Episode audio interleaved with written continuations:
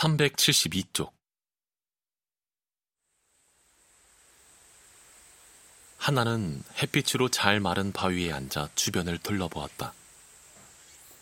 있는 것이라곤 영혼뿐이었다. 그때 부스럭거리는 소리가 들려오더니 산길 어디선가 제의가 내려왔다. 그는 발목까지 접은 베이지색 면바지에 대학 시절 자주 입던 남방, 하나가 기억하는 그 모습 그대로였다. 왜인지 검은색의 커다란 비닐봉투를 손에 덜렁덜렁 쥐고 있었다. 하나는 어리 빠져 그를 가만히 지켜보고만 있었다.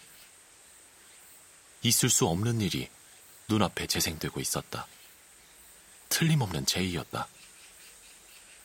그는 하나를 보더니 웃으며 울퉁불퉁한 산길을 타고 다가왔다. 한숨을 돌리고 그는 말했다. 형, 오랜만이야. 옆에 앉아도 돼? 그는 천연덕스럽게 하나 맞은편에 앉아 손바닥으로 부채질을 했다. 하나는 여전히 믿을 수가 없었다. 아무 말도 하지 못하고 어서 세상이 익숙한 방식으로 되돌아오길 바라며 입을 벌리고 있었다. 한참 만에 하나의 입 밖으로 튀어나온 말은 황당한 상황에 걸맞은 황당한 물음이었다. 여긴 어쩐 일이야? 제이는 대답 없이 미소 지었다. 그는 스스로도 조금 이상했는지 사과했다. 아, 미안. 사실 난 형을 다시 만나면 보자마자 죽탱이를 날리지 않을까 걱정했거든. 그 말에 하나는 피식 하고 웃음이 나왔다. 진짜 제이구나. 실없는 반응들. 사막 모래에 묻힌 하얀 뼈가 바람에 드러나듯 실로 오랜만에 느껴보는 제이의 익숙한 분위기였다. 제이는 손에 덜렁덜렁 쥐고 있던 비닐봉지를 뒤적였다. 아, 편하게 앉아서 얘기나 하자. 음, 뭐 필요한 건 없어? 형이 좋아할 만한 건 다 있거든. 시원한 맥주도 있고, 와, 예전에 우리가 학생회관에서 마셨던 위스키와 진저에일도 있어. 아유, 이런 전부 술이군. 비닐봉지 안에 정말 이 모든 것이 들어있다는 듯 쩔렁하고 유리 부딪히는 소리가 크리스마스 캐럴처럼 들려왔다. 하나는 오래전을 기억했다. 1초라도 술에 취해 있지 않으면 안 된다는 강박에 빠져 있던 시간을. 술을 마시면 힘이 났다. 그리고 견실하고 올곧게 살아가는 또래 청년들을 조롱하곤 했다. 지금 와서 생각하면 그것은 순전 나에게 없는 그 인내와 끈기가 그들에게 있었고, 그렇기에 그들이 누릴 수 있는 일상에 대한 질투 아니었을까? 아니, 술은 됐어. 담배나 좀 피우고 싶은데. 제이는 주머니에 손을 집어넣어 팔리아멘트 담배를 꺼냈다. 하나는 제이로부터 한 개비를 건네받은 후 탄력 있는 담배를 매만지다 입에 물었다. 나무 장작처럼 가슴 뛰게 하는 냄새가 났다. 제이는 라이터 불을 켜주었다. 호흡. 두 사람은 잠시 말없이 담배를 피웠다.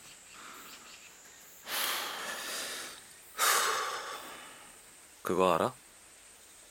하나가 말했다. 제이가 눈으로 대꾸했다. 이제 살렘은 나오지 않아. 어, 그래? 아쉽군.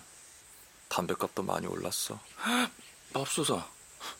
대통령이 아직도 보수당 출신이거든. 어쩐지 한국을 오랫동안 떠났던 사람과 대화하는 기분이 들었다. 제이는 늘 그렇듯 담배를 오래 또 깊게 빨았다.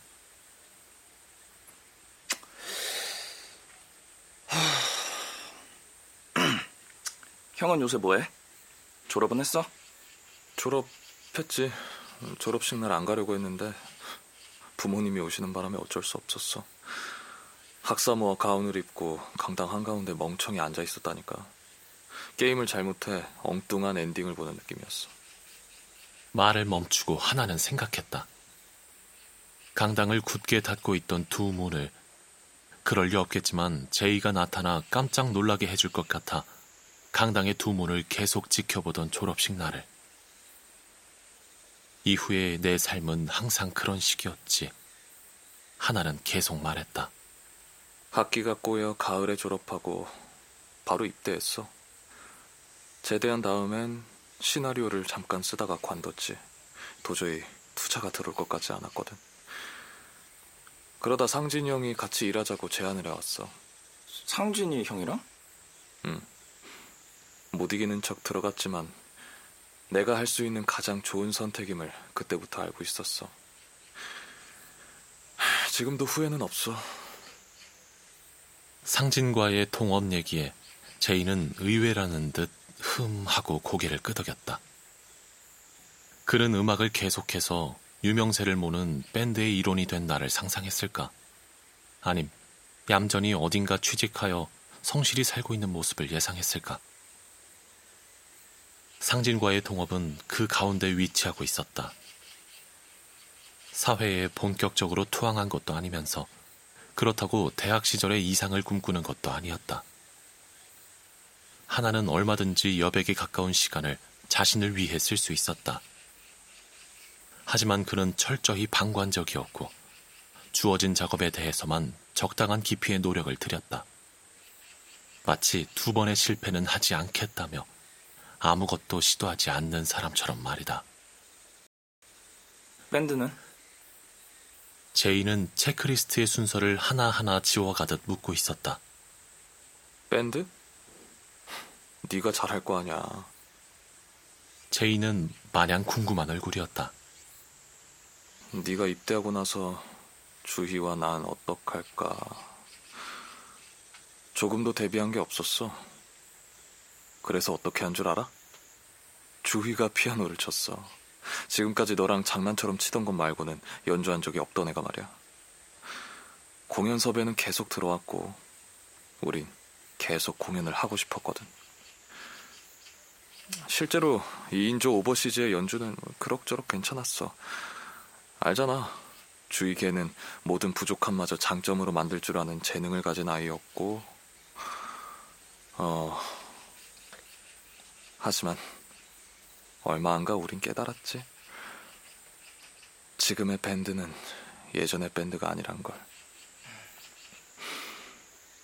내 마음가짐의 문제였을지도 몰라. 강박적으로 음악에 매달릴수록 불가능해진 과거를 쫓는 기분이었어. 나는 그게 싫었고, 그걸 인정하지 않는 주위의 고집도 미웠어. 그러다 그 애는 다른 밴드 친구 두 명을 데려왔지. 그게 우리를 사단냈어. 난 그들과 정말 사이가 안 좋았거든. 나중에는 연주하는 내내 아무 말도 하지 않게 됐어. 모든 일은 주희가 도맡아야 했고, 그걸로 끝이었지.